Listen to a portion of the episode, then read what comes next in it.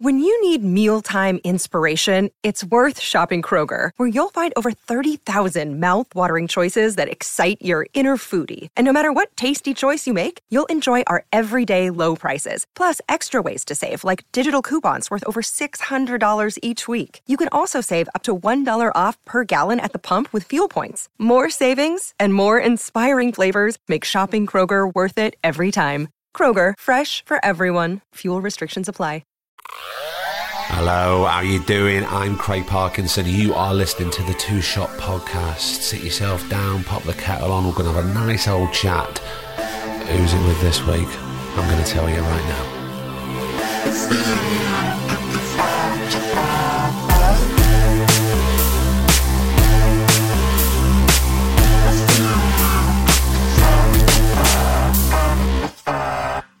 The devil are you? Yes, we are back to Thursday after Saturday's episode. What a legend Les Dennis was.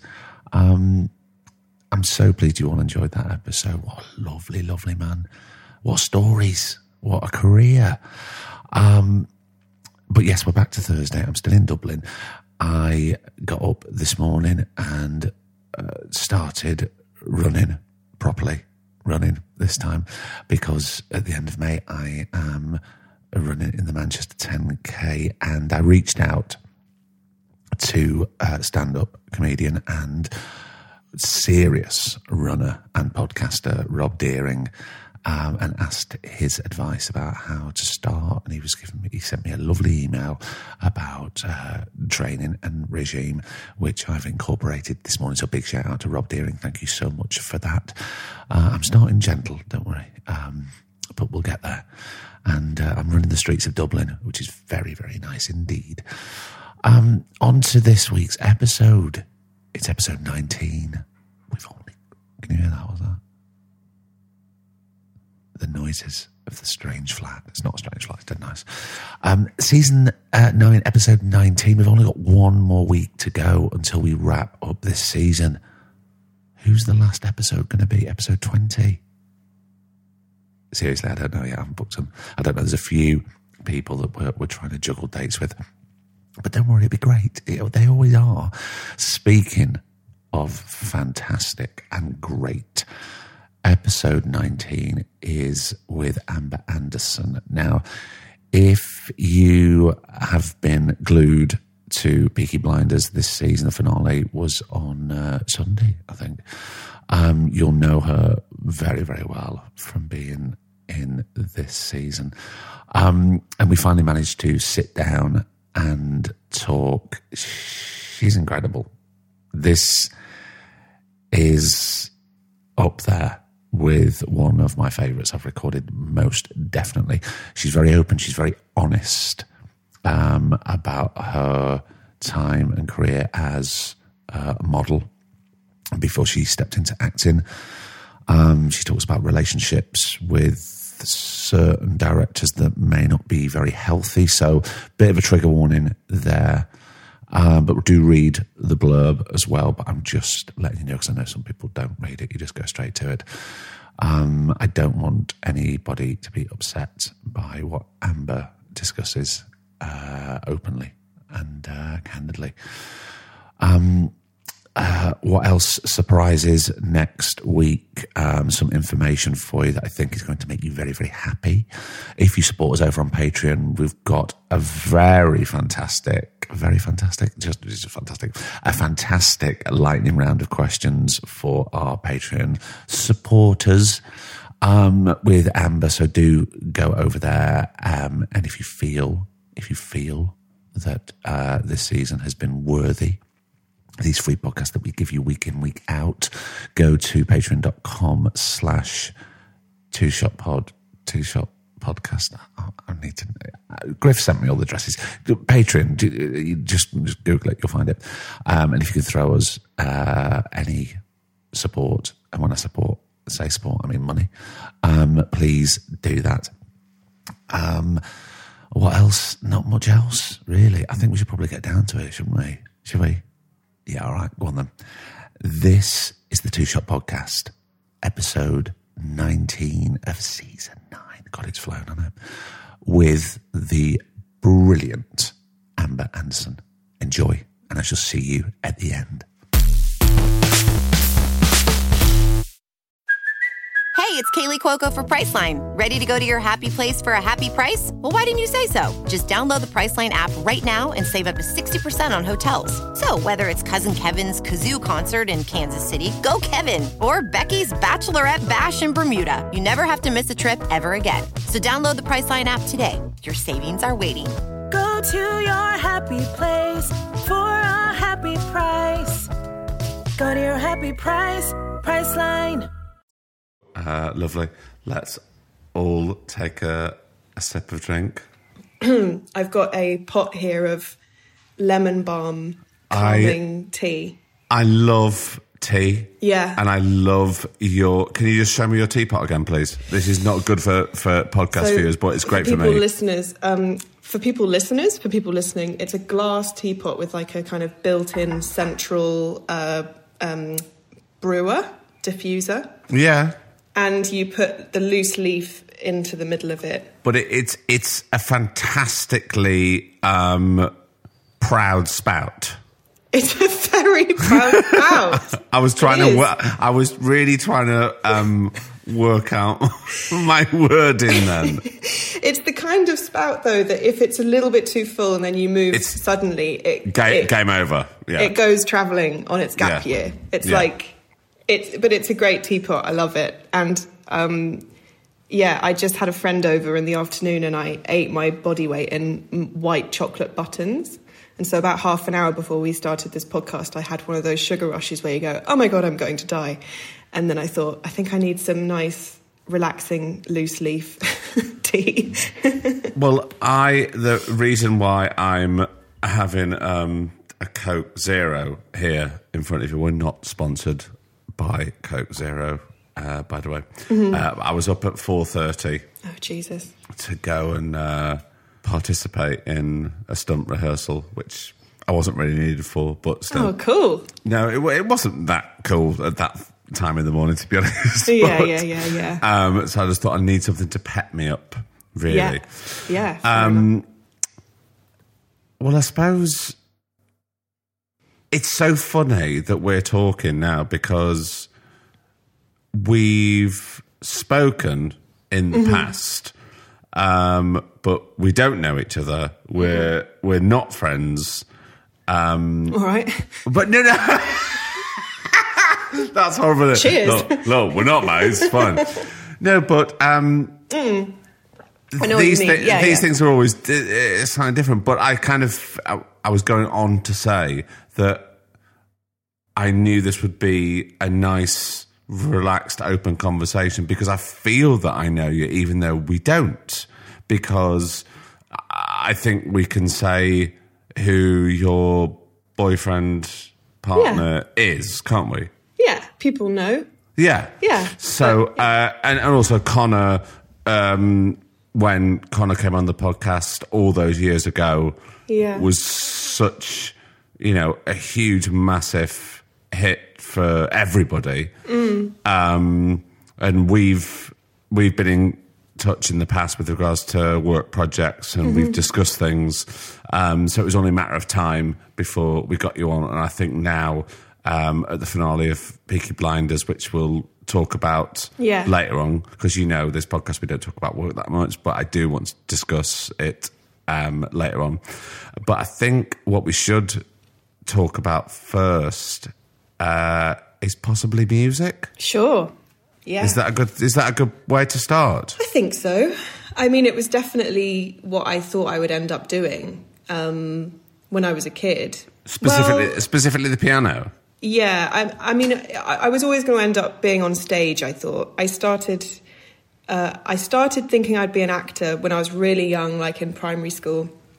And I went to a Steiner school, so I had a Waldorf education until I was about 10, which I, I don't know if people know, but it's. Well, yeah, exactly. Yeah. Because I think I, because my son's 10, we, m- me and uh, his mum flirted with that idea of, Yeah. of the Steiner education. But for those that don't know, and for those that live outside the UK or possibly don't know, can you explain a Yeah, little bit yeah. about the Steiner education? Um, well, my understanding of it is that it's a sort of alternative uh, style of education where they believe that kids um, should have the opportunity to be kids and develop their imaginations and develop their creativity.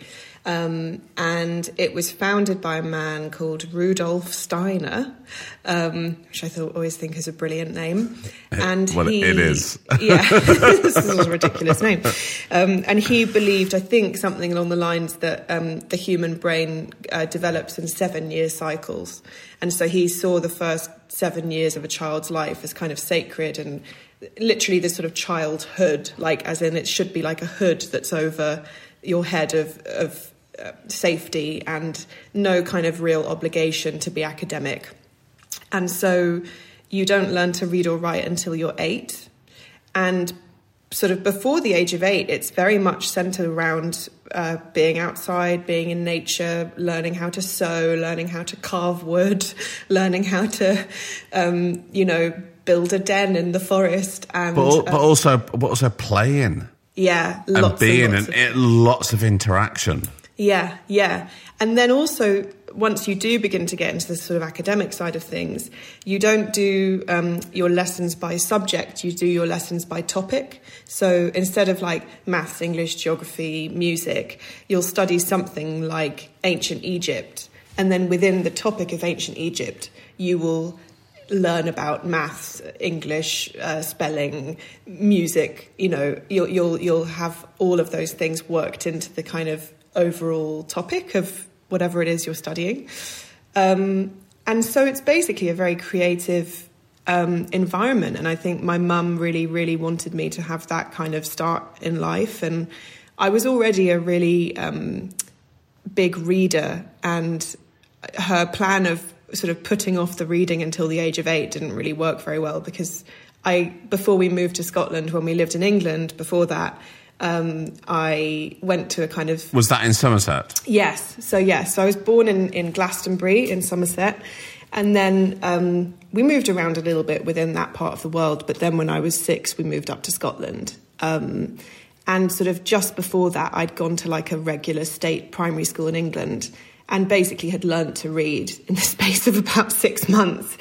And, um, and so I was sort of at the Steiner school sitting in the back of the classroom while all the other kids were learning the alphabet, kind of like reading books and stuff. And just really, really cool, you know. Um, and, uh, but I think it was an amazing um, start. And um, it definitely put me on a track of thinking that I would end up doing something artistic, like for sure.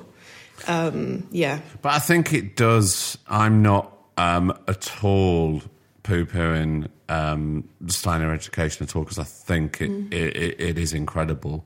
And it does facilitate and put that creativity right there for the children.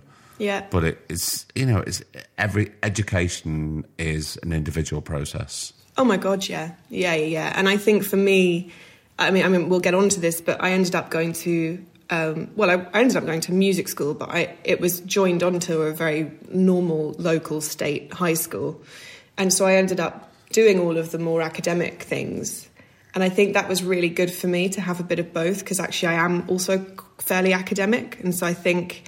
I think potentially being in Steiner until I was 18 might have been slight kind of uh, creative overkill, you know. And I, I think, um, I think it, when I think about if I have kids and when I have kids and what I would want to do, I, I love the idea of them going to Steiner schools. But I wonder if maybe the good balance of it would be up until about the age of ten or eleven, you know, and then giving them a chance to do something a little bit more regular. I don't know. I don't know. It's hard, isn't it? Because then there's you got to think about the transition when Mm. they've been in that bubble um, for so many years to Yeah. move them into state or private or whatever education. It's like oh, it's kind of different. I don't know. It's Mm. Yeah, yeah, yeah, yeah. I don't know. It's, Look- it's, this, it's the same thing. It's like, do you raise your kids in the city or in the countryside? Like, do you want them to be streetwise and, you know,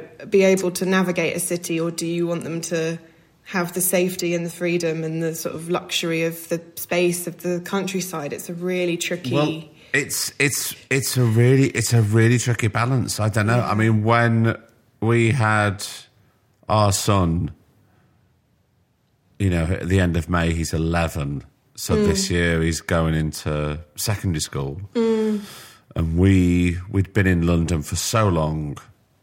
It was like I don't know if I want to raise our child in London. I'm not sure. I don't know if I don't know if emotionally uh, one thing we can balance that. I'm not sure, and so we moved out. And loads of people know this. We moved out to the countryside, and it's uh, is it safer? Well, I, I don't know. I don't think so. I think you know you you dip into the city, you have a different um, relationship Yeah. with, with with a city than you do to the countryside. So, as I'm sure you did growing up. Yeah, you yeah. know? But then I, I think on the flip side of that, you know, I basically was a country girl until I was 17. And then I moved to London on my own at 17 and just was uh, like, my mind was boggled by London. You know, on the one hand, it was so exciting and like, oh my God, this is the place I've always wanted to live, and isn't this amazing? But on the other hand, I mean, I was I was really naive. You know, I was really naive, and I really got myself into certain situations that I think if I'd maybe been a bit more streetwise, maybe I wouldn't have gotten into because I think I was just naturally very trusting of everyone and. Yeah, but the so thing tricky. is, yeah, the thing is, it is so tricky. But you were seventeen. Yeah. I, I was seventeen, and I was from a seaside town, Yeah. Mm. and I'm and I moved to London at that time, and I was stupidly naive. Oh my god! You know, Yeah. were, were there times when you were worried about moving to London at that time? Or, Um, or, cer- or certain situations that you got yourself into, or situations were thrust upon you? Not until I think after the fact. Um, I had I'd quit music school at 16. I decided that I didn't want to be a musician and that I wanted to be an actor. And I had gotten Which, a which we're going to go back on this, by the way. We're Yeah. going to jump. We are going to jump around. Um, and I got a scholarship to this school called Gordonstoun, which is quite a posh private school up in Scotland. And I I had gotten a very um, amazing thing, which is that I'd, I'd auditioned, I'd wanted to be an actor, I'd auditioned for the drama scholarship, and I'd auditioned for the music scholarship because I'd been at music school, so that was like kind of an obvious thing to go for. And they both wanted to give me the scholarship, but they couldn't give um, one student two scholarships, so they they made me a new scholarship. And so I went to this, I went to Wow. Gordonstoun under this sort of new thing that they'd created, which was like a what they called a performing arts scholarship. But what that meant was I basically had to kind of major in two things, which they hadn't ever really asked of any student before. And I'd also just started modelling, and I'd also just gone to London for the first time, age 16, on my own for two months and done photo shoots and thought I was, you know, 35, and actually I was still a child. So, so I was like smoking cigarettes and stuff. And I got to Gordonstoun and I so desperately wanted to be a, proper trained actor. I, I always thought I'd be a theatre actor, to be honest. Stay, uh, screen ended up being kind of just what happened, I think, because I didn't train, you know, in the end. And I got to Gordonstoun and I just, I, I, I mean, all respect to the school, I hated it. I, I was I was too independent already. You know, I'd already been in London for two months and thought I was, you know, the shit. And um, and I sort of got caught smoking three times in my first term by one of the house mistresses, and I got sort of grounded effectively. And I was just really miserable. And also, I had sort of said to them because I'd been scouted to be a model. I'd said, listen, you know, the scholarship's amazing, but I actually I, I can't afford to come here unless I uh, do a few modelling jobs here and there and kind of put myself through this school. And the admissions people had sort of gone, yeah, yeah, yeah, that's fine, that's fine, that's fine. And then when I got there, the sort of reality of me actually missing class and missing, especially in the drama department, you know, missing rehearsals and stuff, that the teachers sort of understandably didn't really like. And so it got to a point where they were like, well, no, you can't leave to go and model. We need you here. You're a scholar. You're supposed to be leading the department. Um, and I was sort of put in a in a kind of an impossible situation, really. And so I left after a term and a half. Um, and I and so in in a sense, I kind of moved to London because I I I literally didn't have anything else to do. I'd sort of made the decision that I was leaving school. I had an agent already, which was quite lucky. Um, and I just kind of got to a point really where I thought, well, I've got an agent. I'm already in a in a situation that you know a lot of people my age aren't even in yet. So why am I not moving to London and starting to audition and trying to make it work? But it did definitely create a sense that there was a necessity to it that I didn't have any backup option, and it was very difficult in my family. You know, my mum my mum was very against me moving to London. Understandably, she was very scared of what might happen. My dad was quite supportive, but he kind of very sweetly was like, I- "I'll always be there for you, but I, d- I can't physically afford to help you. So if you are going to move to London, you need to know that you're doing this on your own." You know. And I was like, yeah, yeah, yeah, yeah. and I'd done one modelling job for uh, Jack Wills, which in those days was really quite exciting. And I had something like two and a half grand, which my 17 year old self thought was like so much money. Was like, Well, it, "Oh well, it, well, it was at 17. gonna My God. keep me going for years in London. Um, Look, I look. I was working in Pizza Hut in Wood Green, and, and and it was loads of money for me, and I was getting all the free pizza I could deliver to my drama school mates yeah, on the sly. Oh. Yeah. It was the it was the best gig in the world. yeah, yeah. I thought it was a lot of money, and I um, and I was naive, and and so I moved to London with this two and a half grand. I think it was two and a half grand. And then obviously, you know, I found a little room on Gumtree in a flat in Homerton. This is 13 years ago, before Homerton was gentrified. Yeah, of course. coffee shops. It was really, really kind of quite dicey sometimes. Um, and I ran out of money after about two months because of, because of course I did because I was Yeah. living in London and Yeah. London's really expensive, and sort of no one had told me. As both an actor and a model, that just because you had an agent didn't necessarily mean that you would really get jobs. And um, I just didn't get jobs, you know. And so I moved to London thinking that that would be it and that I would be, you know, on a roll. And then nothing happened. You know, I, I, I, I just, I, I barely, I got some auditions, but I didn't have a clue how to be an actor. I didn't have a clue how to act. You know, I'd, I'd only done school plays. I had no idea about screen acting. And I was trying to model to kind of pay for myself to stay in London and support myself. But it's the same as a model, you know, it sometimes takes a year of going to castings before anything happens. Um, and so it got to a point where I was I was doing waitressing and working in shops, and I was a personal assistant to someone at one point. Um, and it just became uh, sort of untenable, really. And so I ended up moving back to Scotland and actually getting the night bus to London for auditions because it was cheaper to live in Scotland and get the night bus to go for an audition than it was to obviously live in London. No. And so that whole year was just on the bus back and down to Victoria, you know, brushing my teeth in Victoria coach station.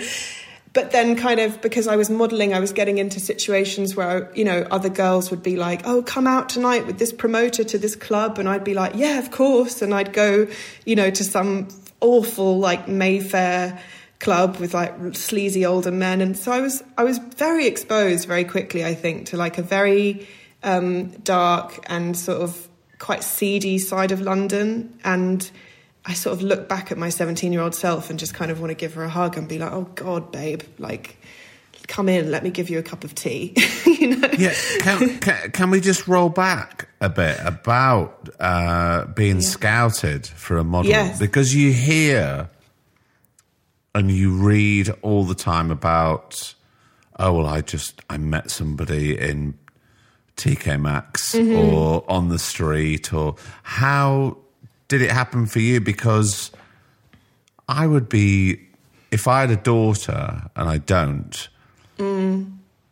when she was approached, I would be extremely wary about whether it would be genuine Yeah, yeah, yeah. because you because obviously you hear so much oh my uh, god. espe- especially now with well, espe- certainly with certain actors that have come to light about auditions and Mm-hmm. you know things that you may have to take your clothes off which listeners you never have to do um, and um, and, and as models, I know this isn't a modelling podcast, but um, no no no but, but no but it's You know- it's not it's it's it's it's a creative podcast it's, Yeah. a, it's a personal podcast but so you can say whatever you like Well, there's with models. There's a big thing of of like you know um, dodgy agencies sort of asking you to pay up front for pictures and things. So you know you'll get sort of inverted commas scouted, and then they'll be like, "Oh, could you pay us eight hundred pounds for this photo shoot?" And then and then you'll get jobs, and and so people shell out all this money. And I think the main thing I've always said to when I was modelling, because I'm not now actually, but when I was you know, and people would ask me for advice, I'd be like, never, ever, ever pay up front for anything because you never should. And um, and also, I think just it's not normal to be asked to take your clothes off when you're 16, you know, and things that when you're very young and people ask you to do, you feel obligated to do because you don't want to cause a fuss and you want to get a job and you want to be liked and I don't want to interrupt Yeah. you here, although I am.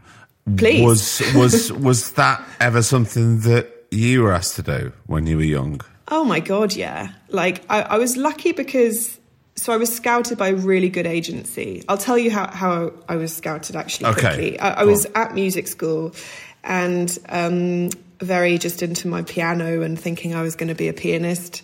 Um, and my friend at music school said she well she had she and a couple of other people had started to say oh you should model you're really tall or like you're really you should you should model you've got great skin. And i was just like what? Like don't think so that's ridiculous. Because i was just like i was a music kid you know all i did was play piano. And um and you know i was bullied at school for quite a few years and i just i wasn't confident at all i did not see myself in any way shape or form as like um, subjectively good looking. I, I, I hadn't, I didn't even kiss a boy until I was 16. I was so late to every party. And so when people started suggesting I could be a model, I was like, well, I think you're on something. Um, but my friend at music school found this um, advert in this teen magazine called Sugar Magazine, which was like a very big I remember Sugar. You remember Sugar? I remember Yeah. Sugar. And um, Sugar Magazine did a model competition, and it was sponsored by Rimmel Cosmetics, and it was in partnership with ICM Models, which was the model division of ICM, which now is independent. And she was like, "You've got to enter this competition, like, and when you enter, you get 150 pounds worth of free Rimmel makeup, which we all know is a lot of mascara." And so I was like, E- even I know that. even yes. you know that. So I was like, sign me up. I'm, I'm, I'm down. I'm in. I'm in. Um, and so it was in the October holidays at school, and we went down to Glasgow because it, they were doing these road shows in different shopping centres around the UK. And Glasgow was the only Scottish one, and we were at school in Aberdeen, so it was like it was quite a few hours of trains and buses and various things. Um, and we got there, and I was scouted in the queue uh, for the thing. And this woman, uh, who was actually in the end, it turned out a very famous model model scout called Ellis, Fiona Ellis, um, kind of came up to me, just staring at me, and was like, "Hello, are you here for the competition?" And I was like, "Yes." Yes, I am. And she said, Oh, can I come and take some pictures of you? And she took me up to the sort of top floor of the shopping centre, which was empty. It was just like no shops, just like sort of glass ceiling. Um, and she took pictures of me for about sort of 45 minutes. It felt like forever. And I was just shaking. Um, and that was how I got scouted basically. And so I then I then sort of entered the competition anyway and got the makeup. Um, and I so, got so, so did you win? no, well I got into the UK top six of the Right. sugar sugar sugar sugar mag model competition. Um, and I didn't win, but they signed me anyway, and that's how I and that's how I got it. So I was very lucky because I got scouted by a good agency, and they they then later on became independent models and then they became another agency altogether. But I basically had the same agents for like 15 years. I, I never left them. Right. Um, and they were great. And so I did have difficult situations, but they were very rarely because of that agency. It was always in other places like New York or Athens in Greece, you know, because as a young model, you would be sent to these other places to go with a, with an agency in another city for a while and live there and you know do castings and do shoots and get some pictures for your book and stuff which would be you know your portfolio that you would take around and show to potential clients um, and I remember in Greece there was a situation because at that point Athens was for some reason a very popular place for like young models who needed photographs and I was in Athens for a month and I was 17 and again, this I had no money. I was living off about 50 euros a week. And the agency said, Oh, we've got you this shoot with, um, you know, uh, Greece's most successful swimwear photographer or something. Mm. And I was like, Okay, great. Um, and it was me and this other British girl, and he picked, he picked us up in his car from the hotel, and he drove us like two hours outside of Athens and this this is in the days like before iPhones. You know, I, I, literally I had a black and white phone and an A to Z of Athens. Like I, that, I just did not know where I was. And we got to the house, and that nobody was there. It was just us, this guy, and the this other kind of older guy who owned the house. There's no hair and makeup, no stylist, no anything and it was a really dodgy situation. And he he said you know go go to the bathroom. I'll bring you your first outfit. And he tried to get me to wear like a basically a g-string. Mm. and i said i'm not wearing that. And you know and the other girl got put in those clothes. And it was a very weird shoot. And i think in the end I, I was sort of okay because i didn't really compromise and i didn't really get naked in a way that i didn't want to but if you think about it in terms of like the facts of that situation, it's it's two 17 year old girls in a foreign country, nobody knows where they are, and you're being driven to a mysterious location by a much older man who's asking you to wear basically nothing. It's like it, it, it's it's so messed up in so many ways, you know. And you're you're two hours outside of Athens in the middle of nowhere. Yeah, I mean, the the the scales of power are tipped firmly in this mm. person's favour, and it's yeah. just that's horrible situation. And I think you know, I, I, will say that I mainly had a really good time being a model, but I did I did have very dodgy situations, and but I think what I will say is that when I I mean I was always acting as well, but when the balance kind of tipped and I became more an actor than I was a model I it felt like walking into a warm hug really because I felt like and I have had extremely dodgy situations situations as an actress as well but I think on the most you know for the most part I think there's a respect of actors as um, I want to say artists whereas no, you, I think you absolutely can and you should yeah. yeah.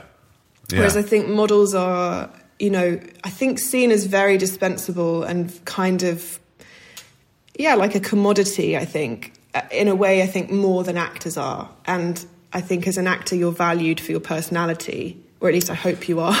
Well, but also, think, but also, it's that thing, Amber, isn't it? When you stroll on set for the first time and you're mm. meeting a plethora of like new people, or you're going on to established job, which mm. you've just done, like on Peaky Blinders. Yeah um, you have to forge, and I've said this before, you have to forge relationships, but genuine relationships um, quickly mm.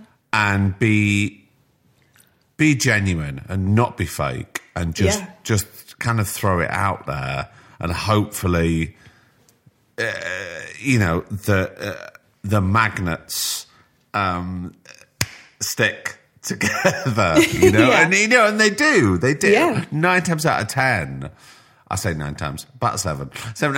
I've been doing it twenty five years, yeah. Um, but you know, they do, they do stick yeah. together, and which is always a, a, a joy, really. Yes. Yeah, totally. So, after this, was this uh, a time for you when you thought maybe I should turn my back on the modelling and concentrate on the acting, or was there a, a, another time that you thought I think I need to focus on on um. on solidly on, on acting? I think I began. It was very gradual. I was I was modelling. I mean, that happened when I was seventeen, and I was modelling until I was twenty six, basically. Right, okay. So I, I, I modelled for a long time, and it's and and to give it credit, it's the only way I've actually managed to afford to be an actor in London. You know, and so it's and other things. I got to see the world and travel in a way that I think I never would have done otherwise. But um, it was a very gradual thing. I think I began to realise that at the beginning, a lot of people had said, oh, these two careers are perfect. They go hand in hand perfectly. They complement each other. It's perfect. Loads of models are becoming actors now, blah, blah, blah, blah, blah. Did you feel that Well, I just believed them. And then I. because it because it was told to you? Yeah, and and and it was told to me, to be honest, mainly by people in the modelling industry. And then I began to realise something that I thought was kind of interesting, which is that I felt like they were very, very happy for me to be an actor because it gave them something else to kind of sell me on, you know, as a model. But when it came to actually taking time off to be an actor and uh, doing things to be an actor, like cut my hair or dye my hair or something, that was a bit more of a problem. And so it was kind of like it worked very well for the modelling for me to be an actor just by kind of name. But when it came to the actual kind of reality of really committing myself to being an actor, it, it, it wasn't taken that well. And then also, I think being a model, it does a very different thing to your physicality. Like, it makes you very, very aware of yourself in a very outward way. And my agent kind of called me into her office one day and she was like, You need to relax. And I was like, What do you mean? She was like, I can tell that you care so much about being taken seriously as an actor because you're a model. And I'm seeing it in your tapes, and I'm seeing it in the way that you're you're holding your face in your tapes, and I can see that you're trying to always be pretty, and that you you know you care so deeply about being taken seriously, but you've sort of got the modelling in you as well, and I just need you to relax. And it was kind of the best thing she ever said to me, really, because that I mean, was yeah, it, it was something I wanted to talk about about um, models moving into acting Yeah. and the worry that they would be taken seriously. Because I worked last year with a fantastic actress who has a background in modelling. Um, I mean, she's fucking incredible, as you know, as you are. So, but it's like that is going to be a stigma that you would carry around because you know, you go, oh, that's my background, and I'm moving Yeah. into something else now. But I also wonder if it's because I didn't take me seriously. Like, and that that's not a kind of diss on modelling at all. But I kind of um, No, but it's more. It's more. It- it's it's more about being um, self-referential of you, of yourself. yeah, You yeah, know? yeah, yeah. And and there is an outside perception, I think. But Oh, I thi- I- I- absolutely. Well, it's uh, also case in point. Um, people in the music industry Mm. moving into acting. yeah, yeah, You know, well, or, or stand-up comedians Yes. coming into acting. Ah, well, how dare you come into this? I wouldn't Mm. pop into your world, yeah, but it's you know, it's different. yeah, yeah, yeah. And, and I yeah, and it's a very personal experience. But- and, and and journey. It's a very personal Yeah. journey. Yeah, and I definitely noticed as well that I think, and I I think it's different for everyone, but I think I see this a lot, which is that um, I think I became a better actor with age. To be honest, like I think in my early twenties I was by nature self conscious and confused and a bit chaotic and a bit all over the place, and that's great for some characters, but I definitely felt like I, I, I settled more into myself as a person and then also as an actor, if that makes sense. And I think I, settling into myself came largely from realizing that while I loved modeling and I was very grateful for it, I didn't necessarily want it to be my whole life. And I definitely didn't want to be defined, I suppose, by how I looked. And I, I think I felt also a bit like I wasn't um, using all of my skills. You know, I'd gone to music school and I had trained very intensely as a as a musician, and um, I knew I didn't want to be a pianist necessarily, but I really, really knew that I wanted to go more towards being kind of, um, you know, around other creative people and around, um, you know, the people who I felt like were my people. And whenever I did an acting job and met other actors, I was like, oh yes, this is my this is my people. as cringy as that sounds, but yeah, No, it's it's the thing is, it's not cringy at all because we learned so much about who we work with as Yeah. as artists and actors. It's, Yeah. it's just the way it happens, and that is what strives us and keeps us going. yeah. I, I, I think you know It's about I- the people for me, hundred percent. a hundred percent. It's like, and if it's if there's terrible people, the job for me is like intolerable. I mean, look, have you ever been on a job where it just doesn't fit? It just, the jigsaw just doesn't fit. And Yeah. you just, yeah, and we all have. And Yeah. I'm sure everybody listening to this has been on that job, right? Yeah. And you went into it with the best intentions. yeah, And I remember doing something many years ago, and I went into it with the best intentions. And I don't think I was completely the best me in the world at all.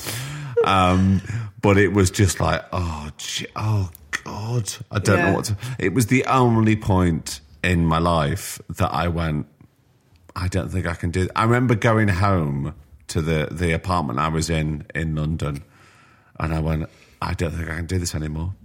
I'm Yeah. so. I remember calling a friend of mine, crying, going, I'm so upset, Is- and I don't want to have a career or earn a living from something that's going to upset Yeah. me so much. And I'm going to be so distraught about how people think of me or the work that I do. And it's just like oh well actually what you need to do is just throw that aside for a Mm. bit and just embrace what's going on.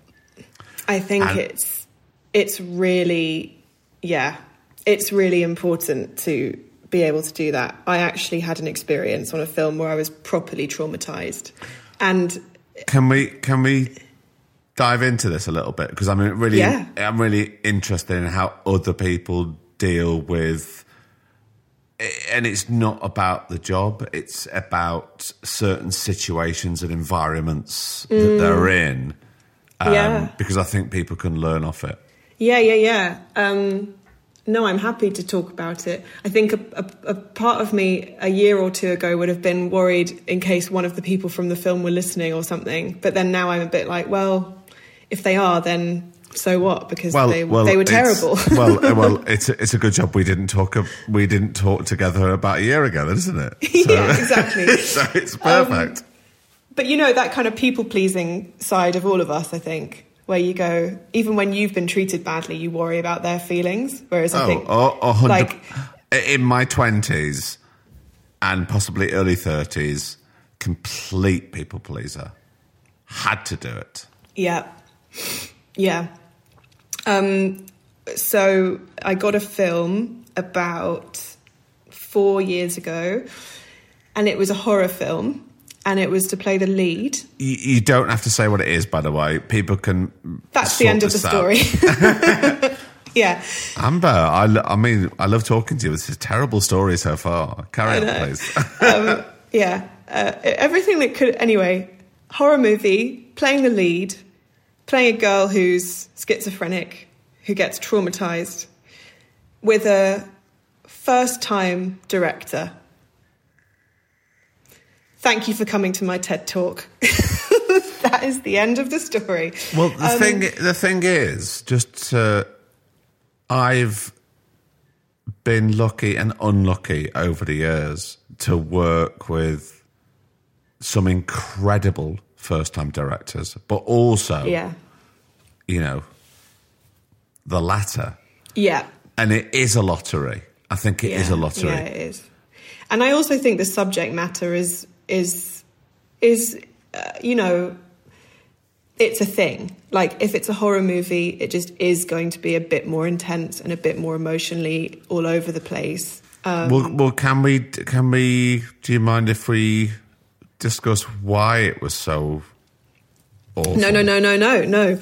Um, well, so I wanted to do it because it was my first lead, and I, I'd been. It was just around the time I was beginning to stop modelling properly, and so I still was in that space of like desperate to be taken seriously as an actress, and desperate to be, you know, seen as really um, like I was deserved to be in the industry. I think, and so the film came along, and I mean, to be honest, looking back now, the script was terrible, but I didn't care because it was just the chance to play a lead in this film. And I auditioned and I, I got it, and I was really over the moon. And the director, I could tell from the beginning, was like a very intense, thought he was Kubrick type auteur, or at least wanted to be an auteur type guy, and everything was very intense and very psychological. And this script had the most stage directions I've ever seen in my life. Like, there was maybe no dialogue, or not much dialogue, and then it would be like pages of descriptive stuff uh, to do with the psychology of what was going on in her head and stuff like that, which I now kind of, to be honest, would see as, as a red flag in a weird way, because I feel like you've got to trust the actors enough to like figure things out, I think, a bit. Yeah, but And- also sometimes there's things like that, and you go, you can sort that out on set or, Yeah. on, or, or on the floor. Yeah, yeah.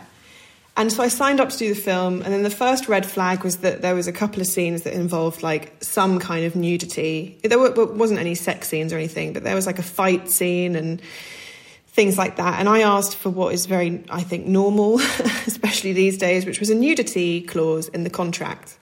And he sent me an email saying how upset he was that I obviously wasn't committed enough to the film because I was asking for a nudity clause, and that the nudity clause was sort of, um, you know, encroaching on his artistic freedom.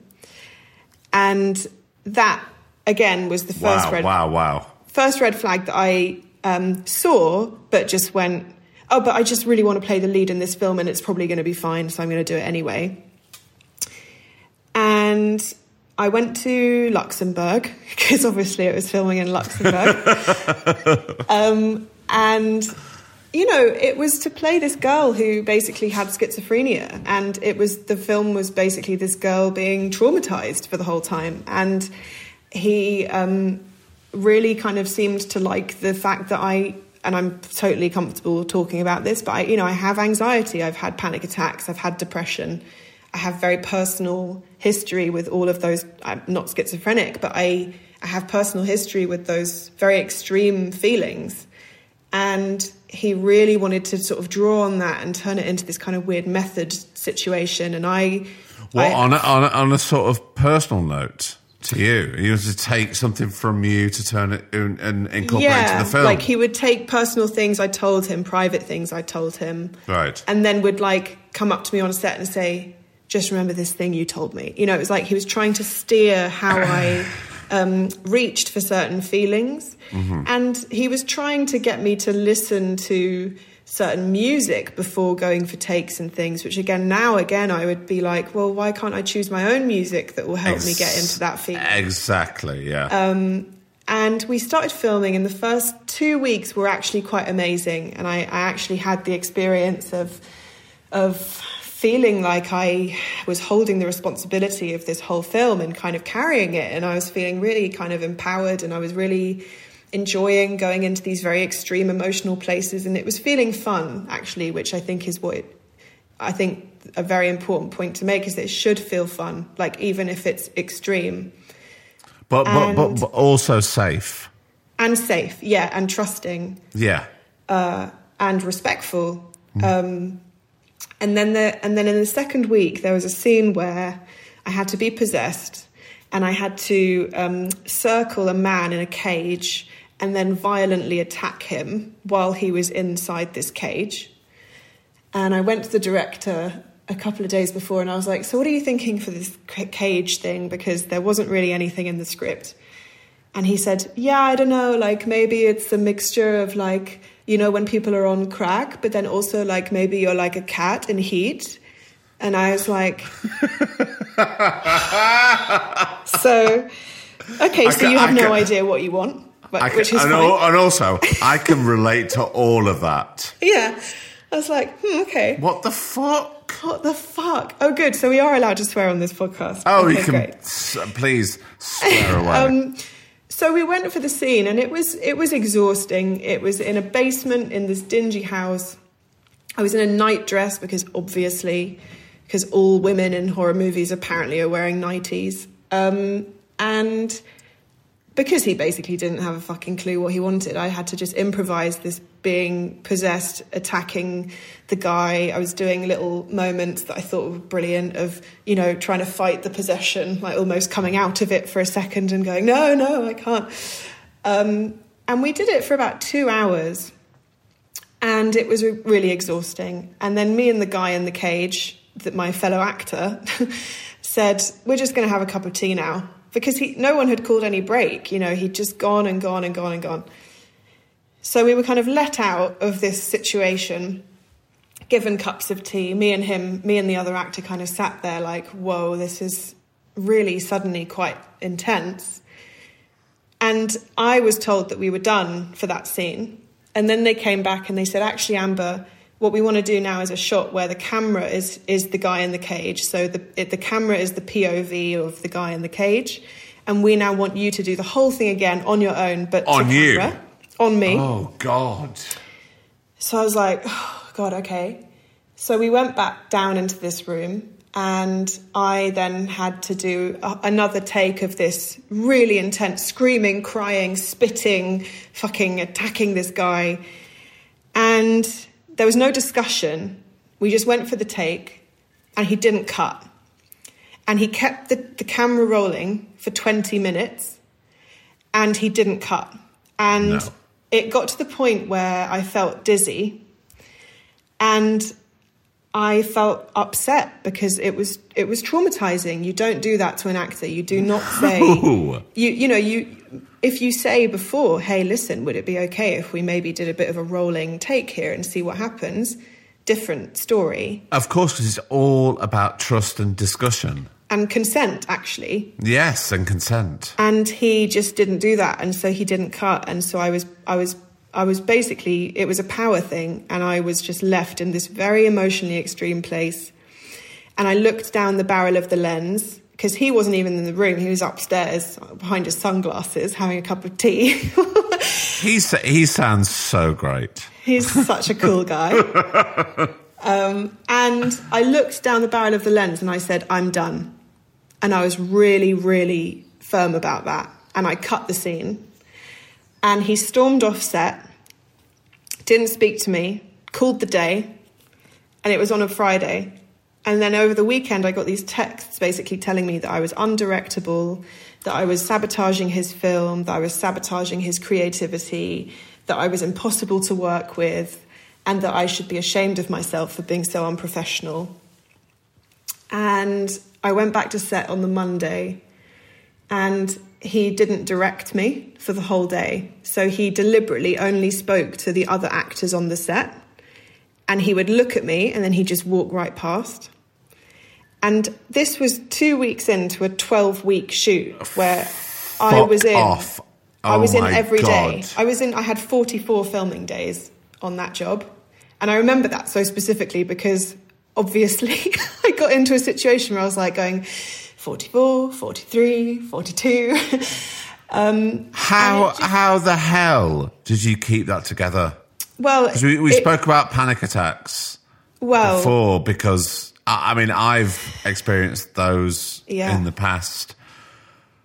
I don't know how I would be able to keep that together after a two a two week into. Yeah, it was really hard. And he started doing things like not having stunt people around for when he wanted stunts.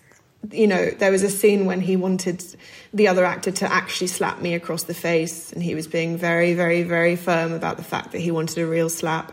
Oh, And so, I- he, so he was being abusive. oh, it was abuse. Yeah, it was psychological oh my abuse. God. And then he was Well, sort of well, physical and psychological abuse. Yeah. And I I kind of put up with it and then there was a moment about 8 weeks in where there was a, there was a kissing scene and in it was written that I would end up taking my top off and I'd kind of said to him in rehearsals that I was quite strict about no nipples and you know I would take the top off but it had to be implied.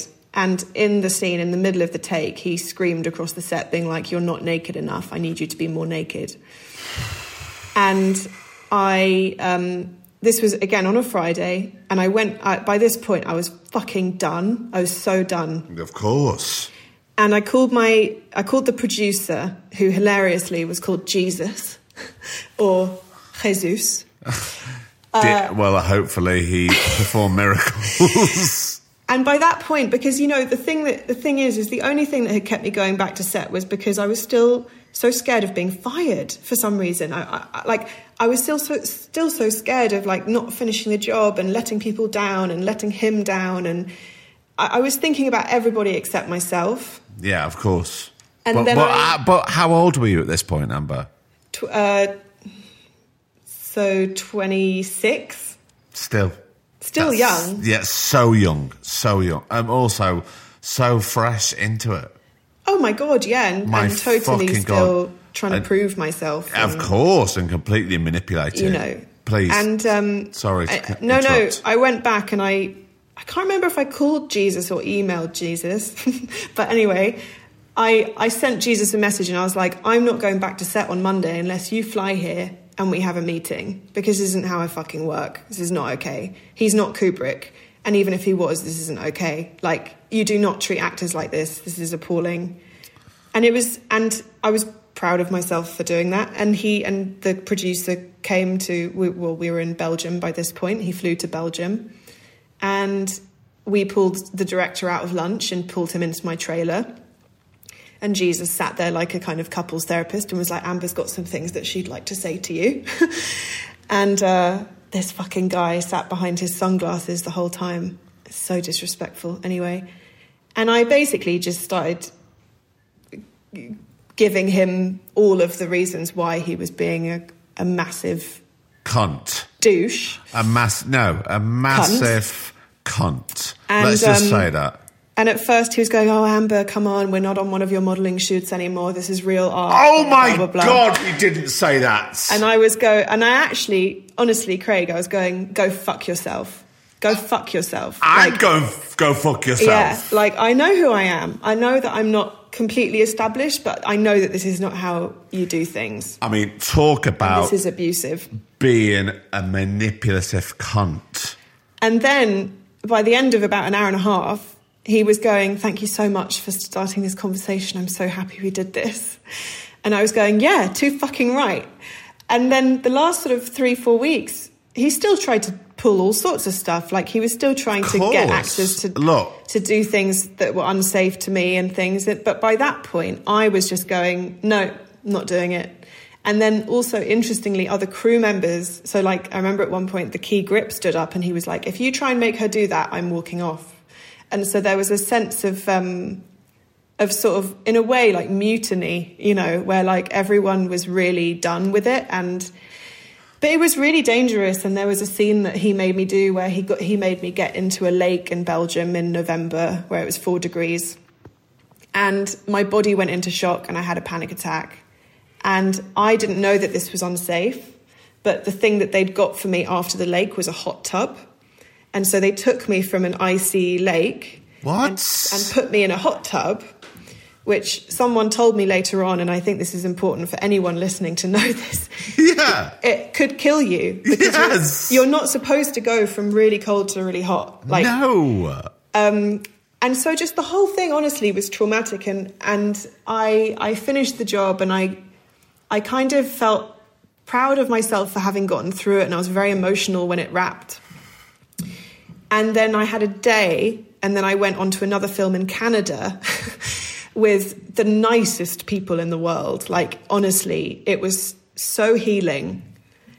And then I did that film, and then I got Emma, which was a film I did, uh, where I met Connor, actually. Yep. And and then I basically went straight into Emma. And so by the time I'd, I'd started that horror movie and finished Emma, I'd been filming pretty much nonstop for about 11 months. And it Oh got to the point God. on Emma where I was having panic attacks every day. And I didn't realize it at the time, but basically, I think my body had, had started to associate film set with danger, you know?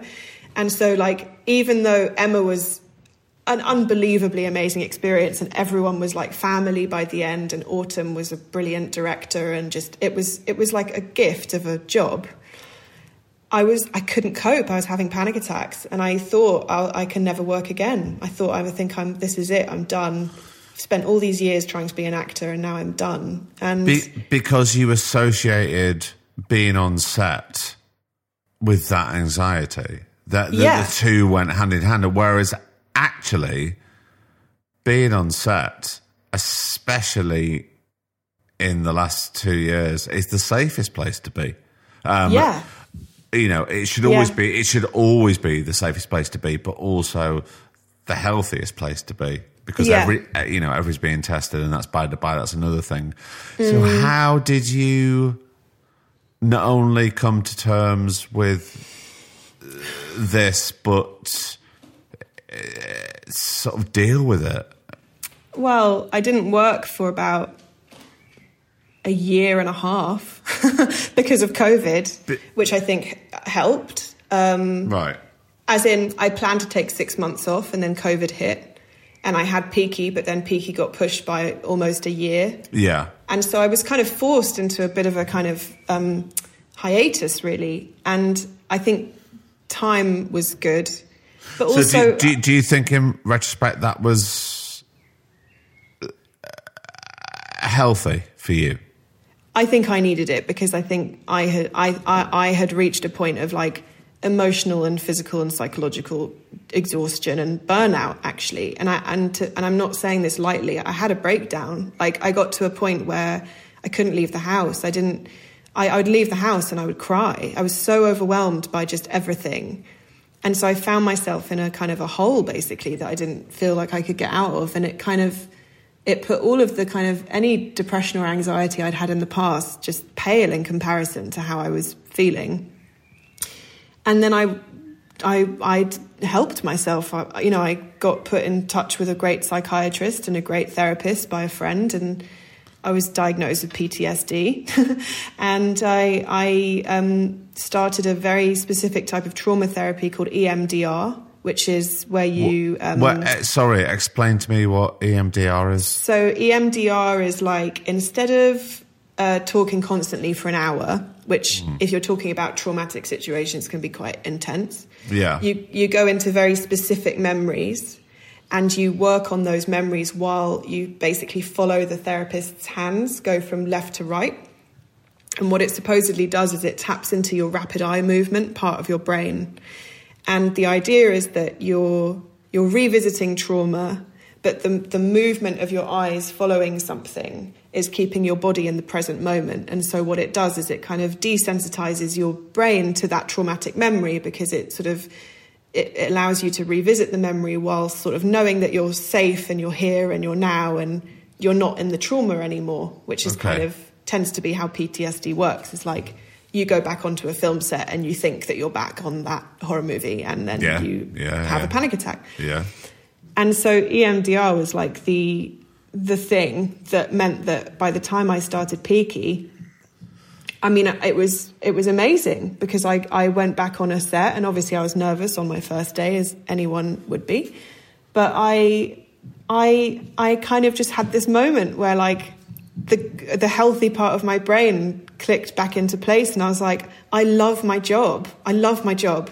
And I love being on set and I love the community and I love this person and um, you know I something happened something changed and I think it was a gradual sort of healing but yeah I kind of just and I think COVID did help because I, I just had some time off. yeah, but you, you say something happened, something changed, but you were in the driver's seat Mm. of something happened, something changed. You acknowledged that something was wrong. Yeah. And you went, right, well, now is the time to acknowledge this Yeah. and see what we can do about it.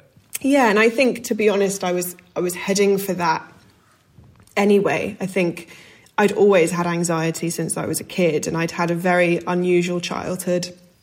Excuse me.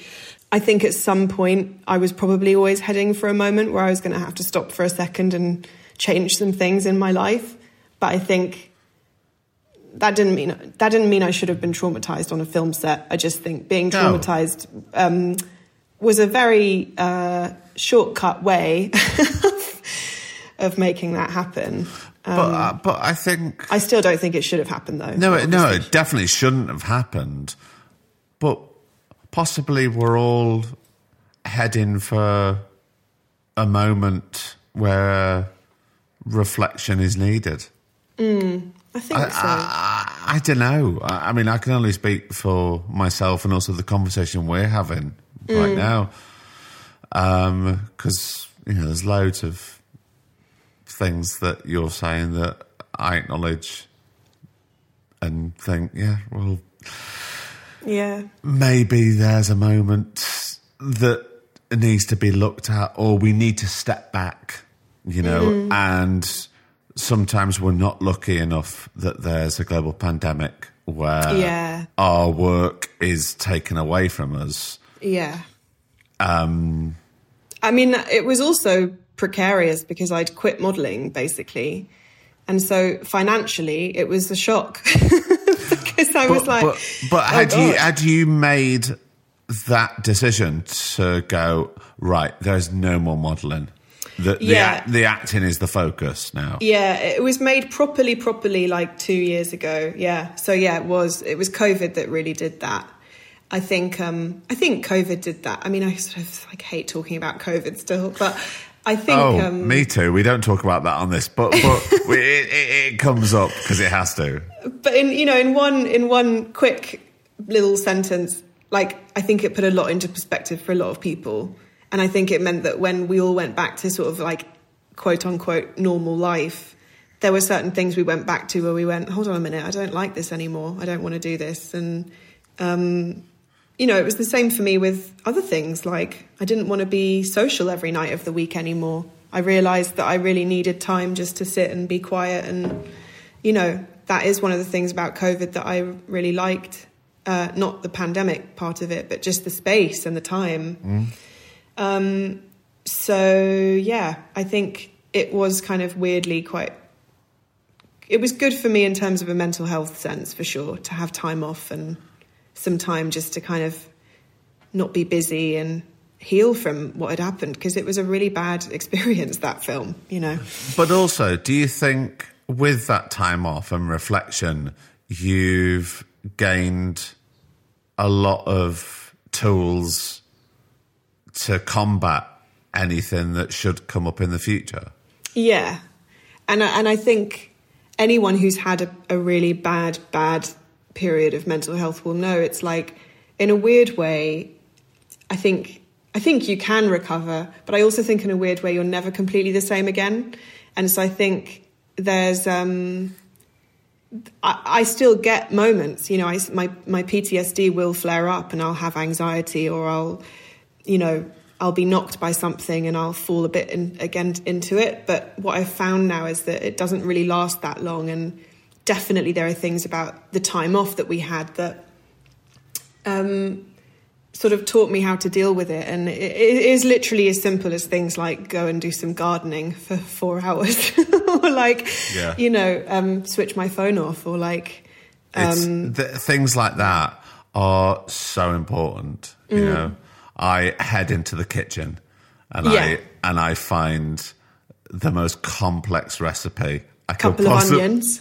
Oh, couple of onions. Look, during lockdown, I was making a recipe with forty cloves of on uh, of, of garlic. God, Wow. Look, it was the greatest curry I've ever made. Yeah. Uh, that was that was a good few hours of just being in there and just being in the zone. And Yeah, yeah, yeah. Things like that are important. Gardening has become my thing since moving house and inheriting this really amazing garden. I'm like, God, I need to learn how to keep plants alive and Yeah. you know make it make it make it flourish. Oh, Um, before I before I had to fly over to Dublin, where I am now, um, I have a little small garden at the front of my house, and I made sure it was all weeded and it was all clean, ready for me to plant when I get back because I know it's going to all bloom and I'm going to get my pansies in and I'm going to get Yeah. and it's going to be beautiful. So yeah, Yeah, things like yeah, that are a good thing to look forward to. Yeah. Speaking of good things to look forward to, or good things that have passed, Mm. um, and obviously you know this podcast. I don't talk about jobs that much, but I know, I know, having you on this podcast, people would be upset with me if we don't talk a little bit about Peaky Blinders. Peaky fucking blinders. Um, talk about safety, nurture, kindness, uh, happiness, um, integrity. How was it stepping into such an elaborate, elaborate? I can't even speak. Elaborate. Ela- that's not even the word, is it? Established. That's that's the word. I'm so tired. That's that's so four. sorry. That's four thirty in the morning for you, Amber. Oh no. Um, how was it stepping in? Well, the the exciting thing was the character because because of the the last two years because of the two years I'd had before I got peaky Yeah, because I'd been so emotionally uh, Drained? abused on set and yeah, drained. yeah. I was just like, I would read sides for auditions, and if it said she bursts into tears, it would be like my body would shut down. I just wouldn't be able to cry. I'd be like, my body would just be like, no, not doing it. It's not safe. And so I got the side through for Peaky, and I obviously knew Peaky and I loved Peaky as a show, and so I'd always, I'd sort of, thought, I knew that they were coming to the end, and I'd always sort of had this thought of like, oh God, wouldn't it be amazing to be in Peaky? Um, but I got the sides through, and it was just to play this woman who just um, is a fascist. But, oh, she's um, she's she's such a lovely character. She's just a lovely, what a what a lovely kind woman. soul she is. But you know, she just doesn't give a fuck about anything, and um, she's not emotional, and she's what uh, she's sort of playful and um, mischievous, and um, really just a delight to play as an actor who was just a bit out of gas when it, when it came to like being really upset all the time. Um, and so I, I read those scenes and I was like, yes, this is the mood I'm in. This is what I want to play at the moment. Um, I don't want to go to work and feel traumatized. I just want to go to work and have a laugh. And obviously, the subject matter is pretty intense because I am a Nazi in the show. um, but as an actor, you know, In, you, in, the show, let's just In make the that right- show. clear right now. In the show, in the show. Um, but it, you know, being able compartmentalizing that slightly, it was very very fun to just be able to turn up and just say things and not care about consequences and not care about being liked and just be able to like drop a bomb and just like watch it explode and not really care about any of the after effect. And um, so that was the thing i found the most fun. Um, and then like we said before it's about the people for me. And i made friends on that job that i love and cherish. And um, you know the costume designer alison and i still speak on the phone every couple of weeks. And um, the other actresses kate phillips and Sophie Rundle and Charlene McKenna, like oh, just brilliant, brilliant women. Natasha O'Keeffe. oh my, oh my God, Natasha. who O'Keeffe. who Yeah. is a a very close friend of mine who Oh. I absolutely adore who absolutely refuses to come on this podcast so we need to make a petition everybody O'Keeffe come on this podcast Yeah, um, she really welcomed me in actually because we were in Manchester and it was during COVID. Nothing was open. I know because I was there because we were trying to meet oh up yeah, me and oh, we were yeah, trying to yeah, meet yeah, up for yeah, a drink Yeah, yeah, yeah. yeah. Um, and she would just text me and be like, "Do you want to go for a walk today?" And I just thought that was so sweet because it was during a time when you know she really didn't need to go out of her way like that. No. Um, and she was amazing. Um, and I'm- yeah, it was just it was it was joyous, really. Um, and it was I, I was sort of sad in a way that it happened during COVID because I felt like we kind of didn't get half of the experience, which was like the social extracurricular side. No. But I did also really enjoy turning my Manchester hotel room into a bit of a Zen retreat, and I took candles and things from London and Look. kind of just moved in. we do what we need to do, and also the fact that that social side of our career and our jobs was taken away. Yeah, We're now um, making up for lost time. Well, but also we're really thankful for the fact that in part it's kind of back, Yeah. i- i- in a way, and we're thankful Yeah. for it, and we'll, you know, But I think also, like for me personally, Emma was another um, lesson in that we, well, as I've said, I was emotionally spent, and Emma was a job where we all had dinner every night together, and I think that was. For me, too much. Like, I think the lesson I, I had from that was like, I can do the dinners and I can do the drinks, but I can't when it's during the week and we have to be up at four because it's just like it's physically impossible. You just you know you run out of steam. Um, well, it's so me- yeah, mentally impossible. Yeah, My God. totally. I mean, there was a day on Emma when I had to be up at five, and I left the hotel bar at eleven thirty, and I just thought, oh my god, what have I done? Um, and you know, I learned that lesson very quickly.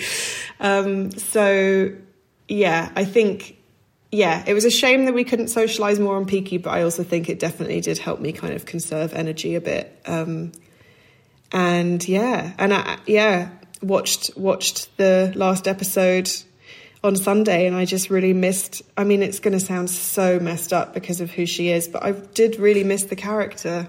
Am I allowed to say that?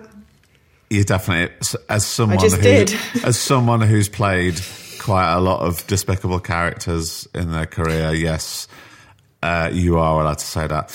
Amber, this has been an absolute joy. I'm oh, not gonna. Oh, thanks. I'm not gonna lie. I hope you've enjoyed it. We didn't even um, talk about music, but Well, look. Here's the thing, time. right? We've got a part two in us already. I think we do. I think we do. And Yeah. hopefully, our part two will be us in person around the Yeah. table instead of on a computer screen. But there's a question that is sporadically asked. And I think it's something that isn't asked uh, a lot. So I want to ask you are you ready for this No, question? I think so. Are you happy? Yeah, I am really happy. Really happy. Yeah, you are. Yeah. But podcast listeners can't see, but I can. You know what I can see? I can see it in your eyes. and I can see it in your cheeks. Yeah, my shiny, sweaty cheeks. No, I'm.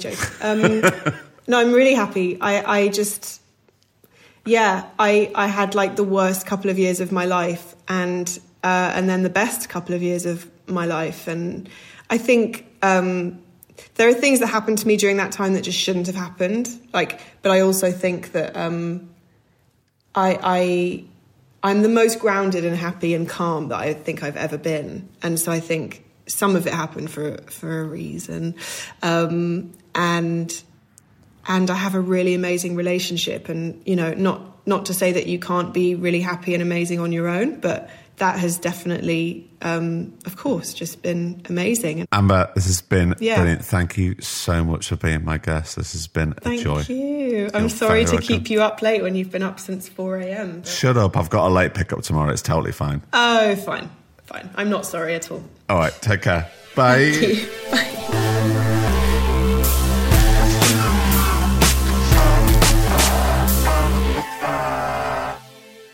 And another episode is done. What did I tell you? She's brilliant. She's great. Um, I really hope you enjoyed that conversation. Thank you so much for downloading and supporting. Keep the messages coming through on social media. You know where we are. We're on Twitter, on Instagram, on Facebook. Well, look, I'm going to have to go.